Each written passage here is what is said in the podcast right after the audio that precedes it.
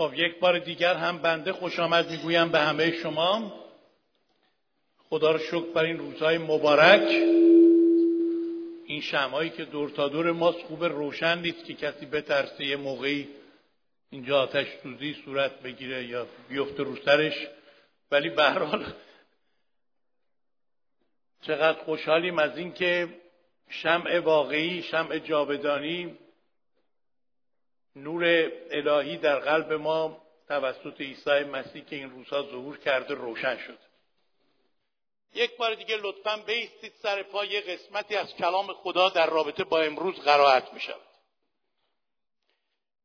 از انجیل یوحنا فصل یک آیات یک تا پنج و چهارده تا هیجده در آغاز کلام بود و کلام با خدا بود و کلام خدا بود.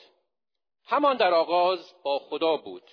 همه چیز به واسطه او پدید آمد و از هر, چی، هر آنچه پدید آمد هیچ چیز بدون او پدیدار نگشت.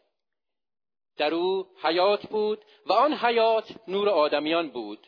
این نور در تاریکی می درخشد و تاریکی آن را در نیافته است. مردی آمد که از جانب خدا فرستاده شده بود. نامش یحیی بود. او برای شهادت دادن آمد. شهادت بر آن نور. تا همه به واسطه او ایمان آورند. او خود آن نور نبود بلکه آمد تا برای آن نور شهادت داد و کلام انسان خاکی شد و در میان ما مسکن گزید و ما بر جلال او نگریستیم.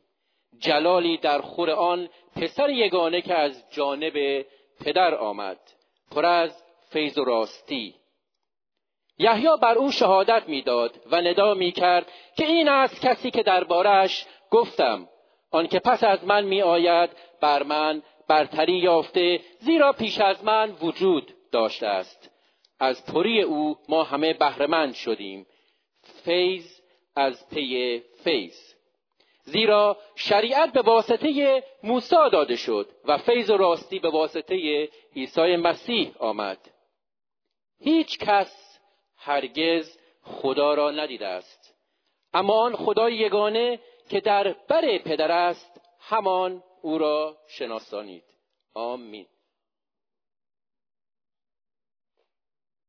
بنده می‌خوام در این نیم ساعت آینده یک سوال خیلی مهم الهیاتی را که خیلی از دوستان فارسی زبانان از ما می‌پرسند پاسخ بگم که مربوط به روزهای کریسمس هم هست. چرا لازم بود خدا به صورت انسان تجسم بیابه؟ خیلی ها نمی‌تونن این موضوع رو خوب بفهمن و فکر می‌کنن ما واقعا داریم کفر میگیم از اینکه میگیم خدا به صورت انسان ظاهر شد.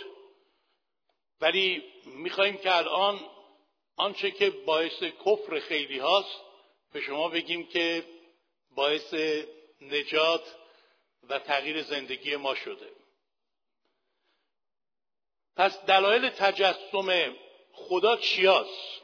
حالا عناوین کلیش هم اینجا نوشته میشه و سعی می‌کنم من با زبان روشن و فسین را بیان کنم خدمتتون.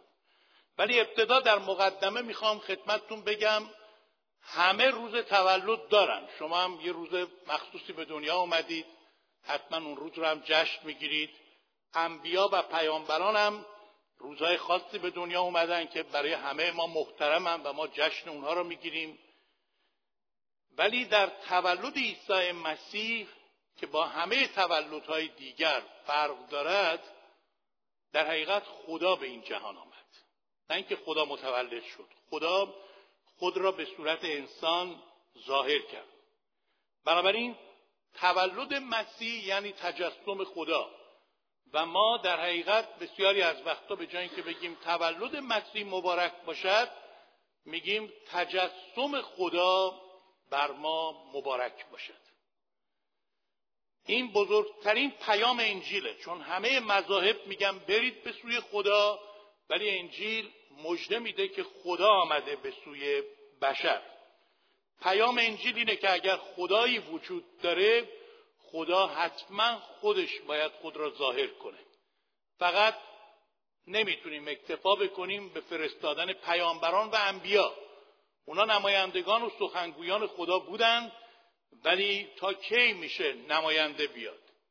اگه مثلا یه پسری دختری رو دوست داره و خجالت می‌کشه که البته این روزا نمی‌دونم چقدر خجالت می‌کشن ولی ولی گیریم حالا یه پسر خجالتی باشه که خودش نگه و حالا از یک طریق دیگه با یه نماینده دیگه اینو بگه ممکنه دفعه اول و دوم عذرش موجه باشه بگن خب حالا ایشون از یک طریق دیگه این خبر رو رسونده یا واسطه ای برقرار کرده. ولی مگه می‌تونه تا آخر عمرش که با این دختر می‌خواد زندگی کنه فقط به وسیله نماینده با او در ارتباط باشه؟ اگر خدا واقعا ما را دوست داره چرا خودش نیاد؟ و چرا فقط پیامبران بفرسته؟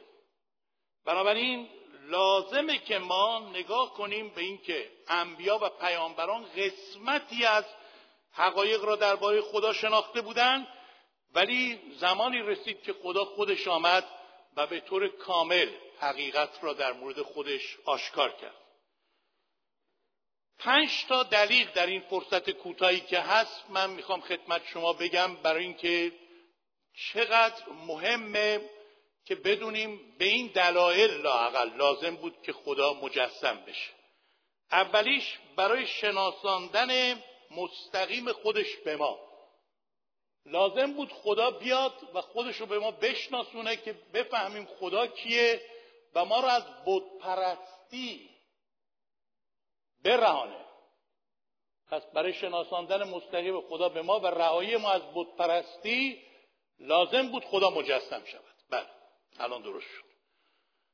لازم بود که خدا مجسم بشه برای اینکه خودش را به ما بشناسونه و ما بتونیم بفهمیم خدا رو فقط خود خدا می‌تونه به ما بشناسونه نه هیچ کس دیگه. آفتاب آمد دلیل آفتاب. گر می‌خوای از وی رو نتاب. اگه ما می‌خواهیم خدا رو بشناسیم باید با خود خدا مستقیما در ارتباط باشیم. وگرنه درباره خدا خیلی چیزا می‌دانیم اما او رو نمی‌شناسیم. و می‌دونید بین دانستن و شناختن خیلی تفاوت هست من ممکنه خیلی چیزا درباره شما بدونم ولی این به معنایی نیست که من شما رو می‌شناسم. ممکنه من حتی زندگی نامه نادرشاه یا شاه عباس رو بخونم ولی آیا من واقعا اونا رو می‌شناسم؟ نه. من درباره اونها یه چیزایی می‌دونم. شناخت ارتباط هست. شناخت مشارکت هست.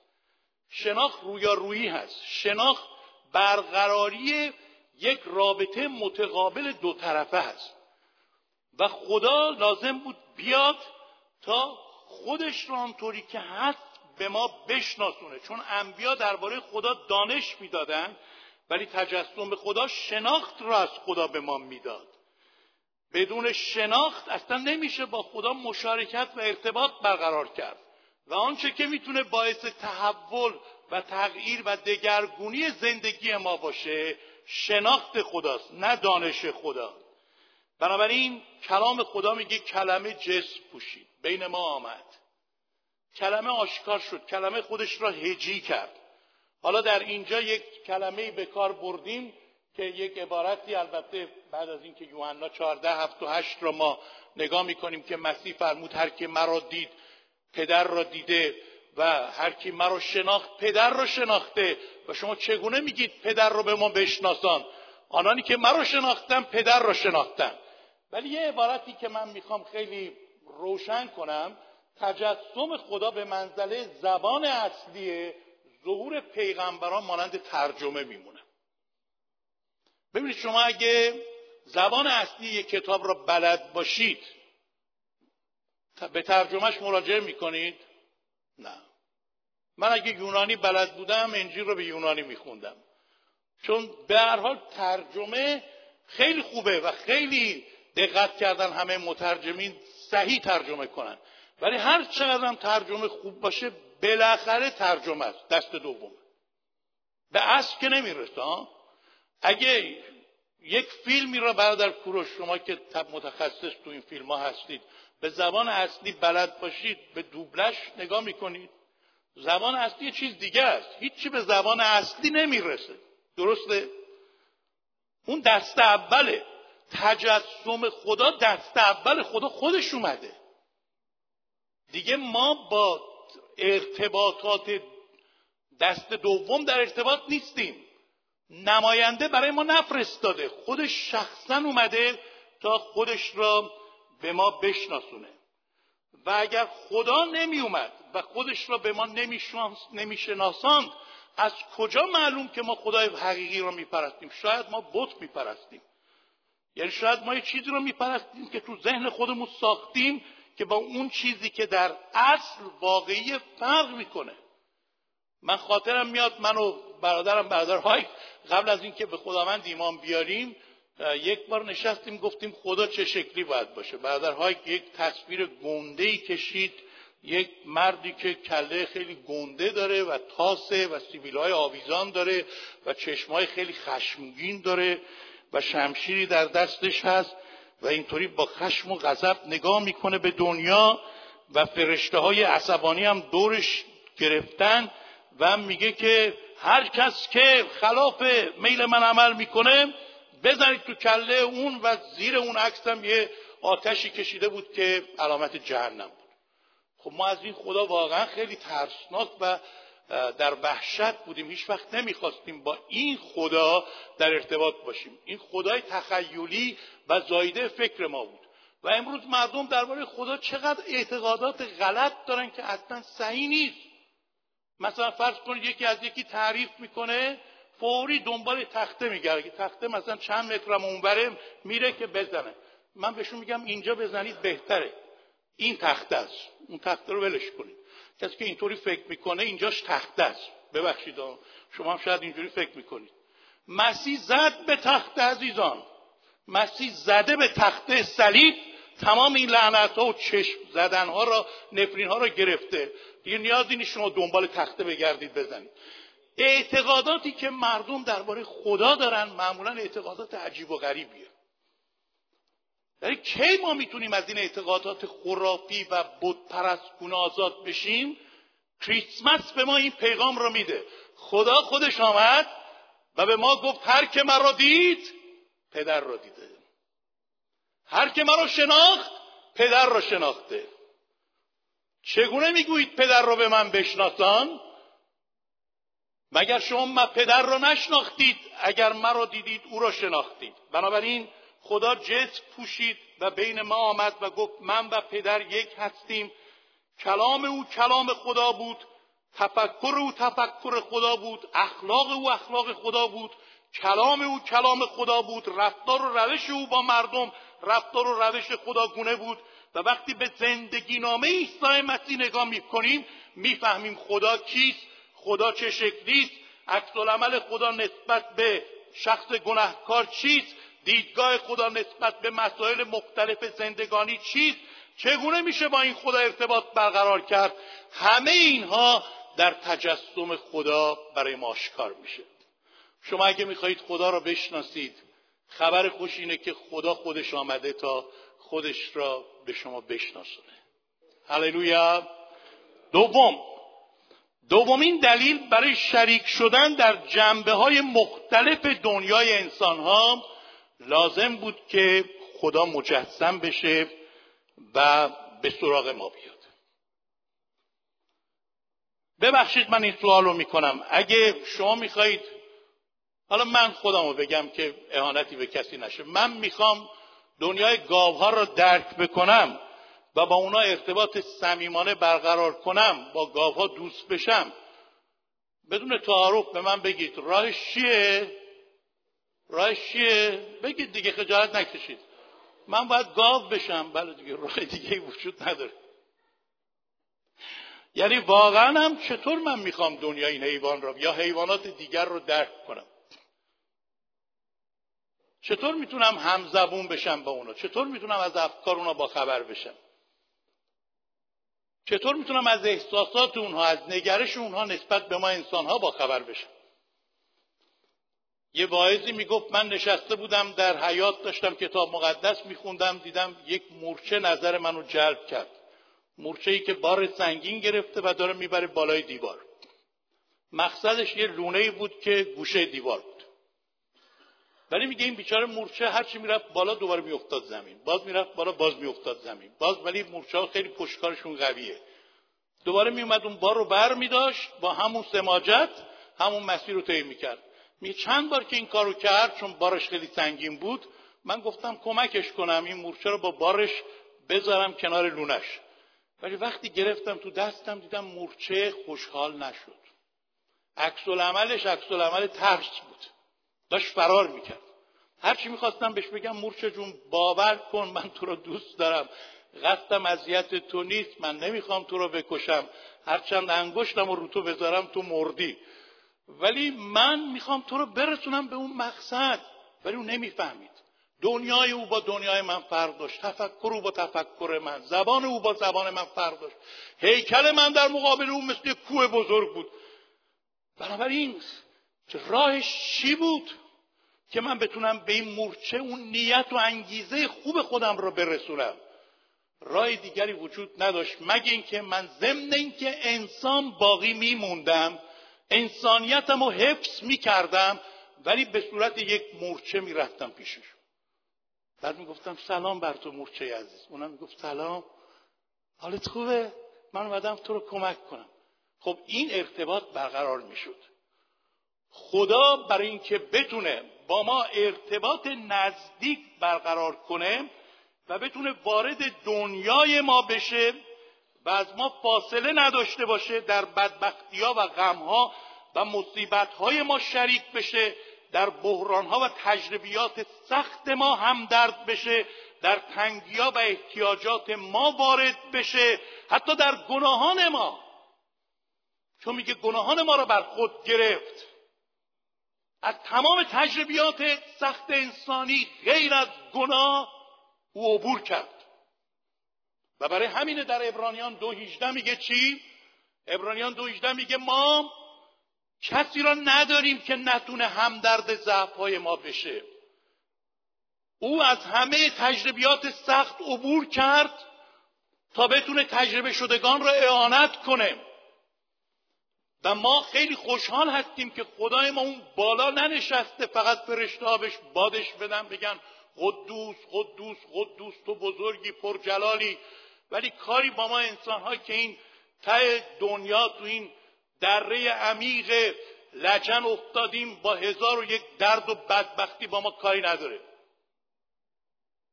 و هی ما فکر کنیم خدا اون بالا بالا هست ما انسان ها اون پایین پایین هستیم. خدا آمده. و او به ما فهمونده که ما را دوست داره و می‌خواد خودش رو به ما بفهمونه و رابطه متقابل برقرار کنه تفهیم و تفاهم به وجود بیاد. در غیر این صورت سیر از گرسنه خبر نداره سوار از پیاده. اما خدا رو شکر که خدای ما الان نه به خاطر اینکه دانای مطلقه بلکه به خاطر اینکه خودش شخصا اومده و از تمام این مسائل عبور کرده. من با یک چنین خدایی خودم رو بسیار نزدیک می‌بینم. همینطور که در توضیح گفته شده که می‌توان خدایی را که همدرد رنج های ما شده باش ارتباط نزدیک برقرار کرد. شما خودتون اینطور نیستید. وقتی یک نفر درد شما رو می‌فهمه راحتتر پیش اون نیستید. پیش اون راحت قلبتون رو باز نمی کنید کسی با شما اشک میریزه گریه می‌کنه شما واقعا تسلی نمیپذیرید. کسی که وارد دنیای شما میشه شما رو می‌فهمه شما خودتون رو هرچند نتونه کاری هم بکنه شما خودتون رو به اون نزدیک نمی‌بینید. خدای ما در عیسی مسیح اومده از تمام مشکلات و رنج ها و دردها و بدبختی های بشری عبور کرده. گناهان ما را بر خود گرفته غم های ما را بر خود گرفته دردهای ما را بر خود گرفته و به این شکل نشان داده که خدایی که ما می‌شناسیم خدای رنجبره خدای همدرده خدای شریک مصیبت های ماست. من قربون این خدا خواهم رفت. نه؟ شما میرید؟ آمین. و این دلیل دوم تجسم خداست. دلیل سوم چرا باید خدا مجسم می‌شد؟ برای ظاهر کردن و ابراز محبت الهی لازم بود خدا مجسم بشه. اگه شما به من بگید کریسمس را در یک عبارت تعریف کن من همون تعریفی می‌کنم که اول یوحنا کرده. محبت ظاهر شد. محبت در این روزها ظاهر شد.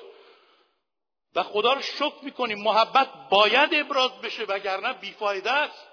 محبت فقط حرف زدن نیست تنها شعار دادن نیست. تنها ابراز احساسات پوچ و توخالی نیست. چه فایده داریم بگیم خدا محبته ولی با محبت او عملا در ارتباط نباشیم. خدای محبت وقتی ظاهر شد محبتش را برای ما آشکار کرد. خدا نه تنها در تولدش در تعالیمش محبتش آشکار شد. در خدمات او از انسانها مهر و محبتش آشکار شد. در معجزات او و خدمات او به مردم شفقت و محبت او آشکار شد. ولی از همه اینها از این تر خدا روی صلیب به وسیله پسر عیسی مسیح. محبتش را به اوج رساند. اونجا عیسی رو فداکاری خودش را نشان داد و حاضر شد این تجسم این جسم در راه ما کفاره بشه برای ما قربانی بشه تا نشون بده چقدر ما را دوست داره. میگم برای کسی بمیر که حاضر باشه برای تب کنه. حالا خدای ما نه فقط تب کرد برای ما حاضر شد این تجسمی که در عیسی مسیح پیدا کرده بود به جای ما بمیره. گناهان ما را بر خود بگیره. جریمه گناهان ما را بپردازه. مجازاتی را که ما باید تقبل می‌کردیم بر خودش قبول کنه. آیا خدا برای انسان یک چنین بهایی بپردازه و ما باز نسبت به این خدا بیتفاوت بشینیم. شما میگید استغفر الله که خدا چطور ممکنه این کاری بکنه؟ من شما یه سوال خیلی ساده ای دارم. چند نفر اینجا پدرم دستشون رو بلند کنم ببینم. چند نفر پدرم؟ یکم بلندتر من پدرها رو می‌خوام ببینم. به به به. خب خدا رو چند نفر مادرم مادرها رو هم ببینیم. به خدا رو شما پدرها و مادرها اگر خدای نکرده بچهتون گم بشه شما میشینید خونه؟ علی و عباس و حسین رو میفرستید برم بچهاتون پیدا کنن؟ شما میگید من بشینم کافی بخوریم. یه فیلم هم ببینیم ببینید بچه‌مون میارن یا نه. یا فقط به پلیس خبر می‌دید؟ یا بیشتر از هر کسی شما در جستجوی فرزند گم شدتون خواهید بود؟ قطعا شما نه؟ چطور ممکنه ما پدر و مادر باشیم و اینطور نباشیم؟ حتی اگه پدر مادرم نباشیم دوستم باشیم باز همین جوریم آیا ما انسان انسان ها با همه ضعف هامون یک چنین محبتی داریم؟ خدا که سرچشمه و منبع محبته اون بالا میشینه بچهاش گم شدن همه و خودش هم میگه حضرت ابراهیم. بله. برو به اینا اینجوری بگو. حضرت موسی. برو به اونا اینجوری بگو. چرا خودش نمیاد؟ اگه یکی از دوستای ما در بدبختی و فلاکت گرفتار شده در بحران بسیار بدی به سر می‌بره شما می‌تونید سه تا کار بکنید برای اینکه اونو تسلی بدید. اولا می‌تونید نامه بنویسید براش. نامه خیلی خوب قربون صدقه برید تسلی بدید چیزای امید بخش بگید بهش. دومی که می‌تونید یه نماینده بفرستید براش. بگید فلانی تو برو از طرف من و این کلمات خوب را به او بگو هدیه هم براش بفرست. این خوبه ولی سومین کار مهم اینه که خودتون شخصا بلند بشید برید دوستتون رو که در پریشان حالی و درماندگی سخت گرفتاره اونجا پیشش باشید دستتون رو دراز کنید و او را از اون گردابی که توش هست با تمام وجود برهانید. حاضر باشید براش بها بدید. و چقدر افراد بودن که برای دوستان جونشون رو دادن. چقدر والدین بودن که برای بچه هاشون و نجات بچه هاشون جونشون رو دادن. خدا خدای محبت غیر از این می‌تونست باشه؟ عیسی مسیح فرمود محبت بزرگتر از این پیدا نمیشه که شخصی حاضر باشه جون خودش رو در راه دوستاش بده و شما دوستان من هستید. چطور میشه فهمید خدا محبته؟ هیچ راه دیگری به اندازه تجسم او و عمل او که برای ما انجام داد روی صلیب نمی‌تونه محبت خدا را برای ما توصیف کنه. چهارم برای اثبات عظمت و کبریایی خودش لازم بود که خدا مجسم بشه. در موقع میلاد فرشتگانی که بر شبانان ظاهر شدند و عظمت مجده میلاد را به اونها دادند کلام خدا میگه کبریایی و عظمت خدا گرداگرد ایشان تابید و یوحنا می‌گوید جلال او را دیدیم چون جلال ظاهر شد در کریسمس. بعضیا از من اینطوری می‌پرسن. و شاید شما هم این سوال رو دارید. آیا تجسم خدا اینکه خدا به صورت انسان خودش رو ظاهر کنه خار نمودن و خار شمردن خدا محسوب نمیشه؟ آیا خدشه بر عظمت و کبریایی خدا وارد نمیشه؟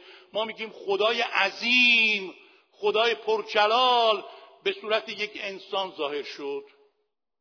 آیا واقعا این کفر بر عظمت خدا نیست. پاسخ ما چیه؟ پاسخ ما اینه که تجسم خدا برخلاف تصور عده زیادی از مردم نه تنها خدشه یا لطمه بر وحدانیت یا عظمت خدا ایجاد نمی‌کنه بلکه برعکس قدرت کامل و بیانتهای خدا را بیشتر از هر وقت دیگر آشکار می‌کنه. همه مذاهب می‌گویند خدا بزرگه. همه. الله اکبر همه جا هست. در تورات هم هست در قرآن هم هست در انجیل هم هست در مذاهب دیگه هم هست. ولی بزرگی یعنی چی؟ واقعا بزرگی یعنی چی؟ شما وقتی میگید یک نفر خیلی بزرگه منظورتون چیه از بزرگی؟ حالا به این سوال من توجه بکنید تا بفهمید منظور از بزرگی چیه.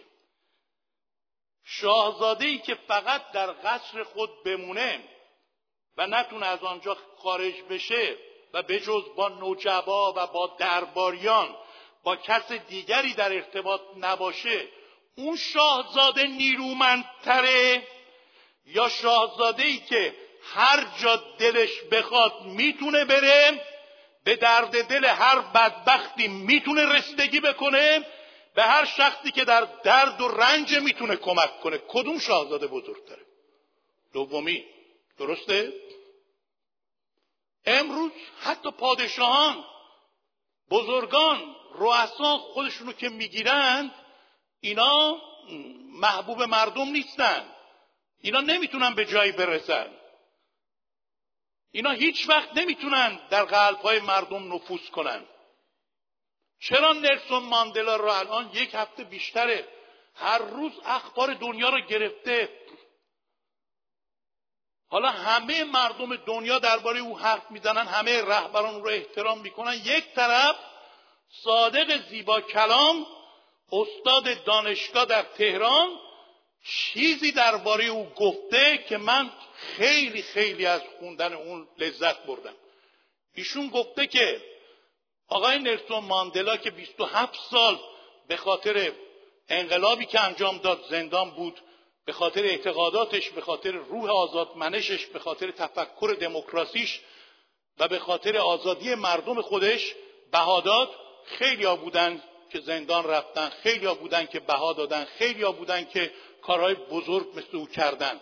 ولی چرا در قرن بیستم و بیست و یکم هیچ انقلابی مثل ایشون مورد احترام واقع نشده؟ آقا آقای صادق قطبزاده در جایی حرف می‌زنه که تو کشورش هم انقلاب شده ولی ایشون میگه هیچ انقلابی مثل ماندلا مورد احترام نیست.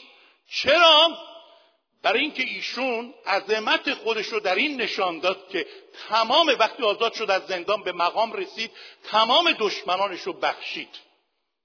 همه مخالفین خودش را ایشون نه تنها نکش بلکه گفت اگه می‌تونید کاری انجام بدید بیایید خدمت کنید.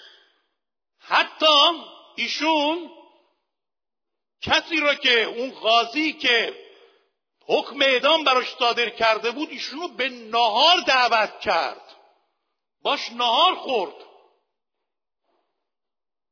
ببینید چه کاری کردیشون برای همینه که الان تمام دنیا ده روز اخبار تمام جهان سر تعظیم فرود میارن برای اینکه این مرد روش مسیر را به کار برد و به این ترتیب همه دارن می‌فهمن که این کار ایشون کار خداگونه بوده.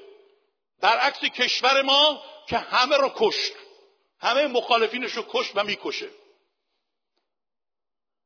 خب ببینید چقدر تفاوت هست در دیدگاه. خدا مجسم شد. کدوم عظمتش بیشتره؟ آقای ماندلا الان عظمتش بیشتره که بخشید یا کسان دیگه که کشتن؟ کدوم بیشتر تو تاریخ با احترام ازش ذکر میشه؟ شعباس خودمون. شعباس خودمون چیکار می‌کرد؟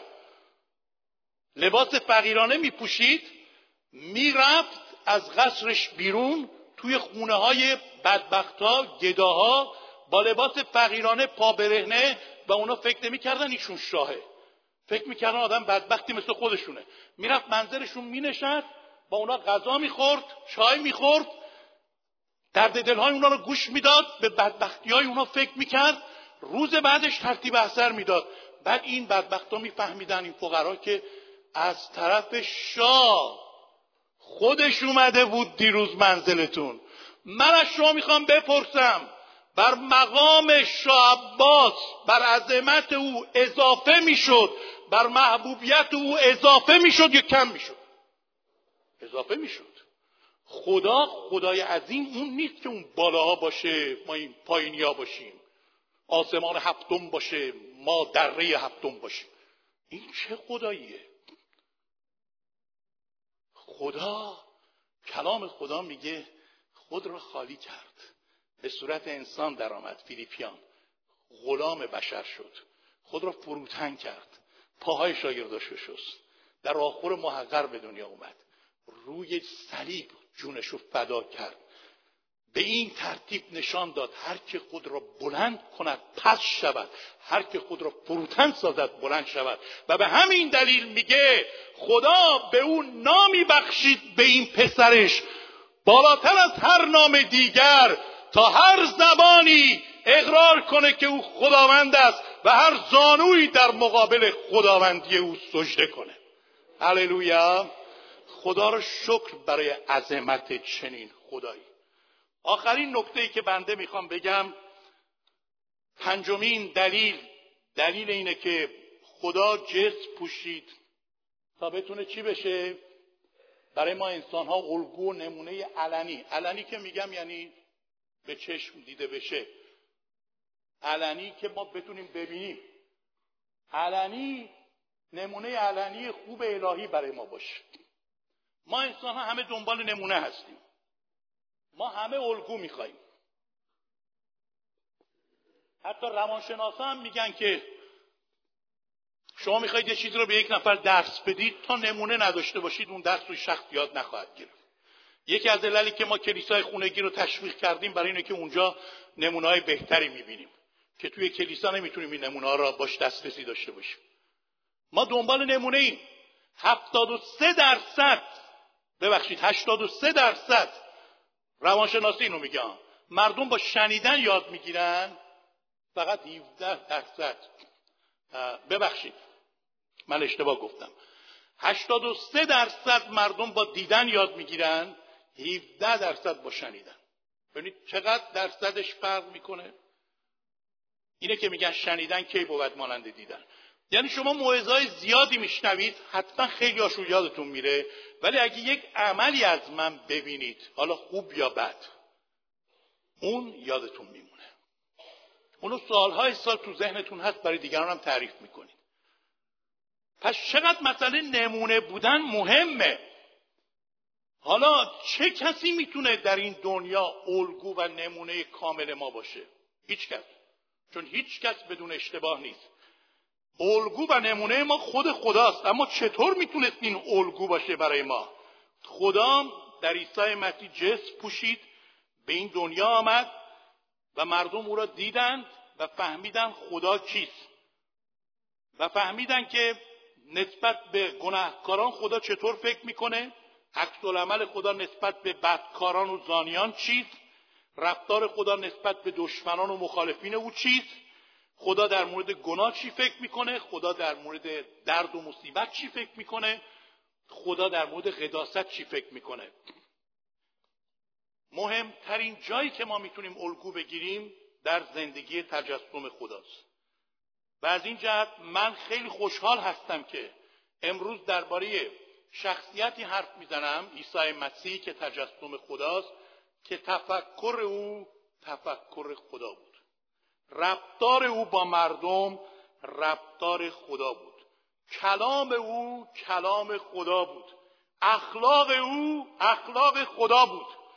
او برای ما نمونه ای شد تا ما در اثر قدم های او رفتار کنیم. برای ما نمونه واقعی گذاشت. همینطور که اول پتروس دو بیست و یک میگه اول یوحنا دو شیش میگه. نمونه ای که ما بتونیم در اثر قدم های او راه بریم.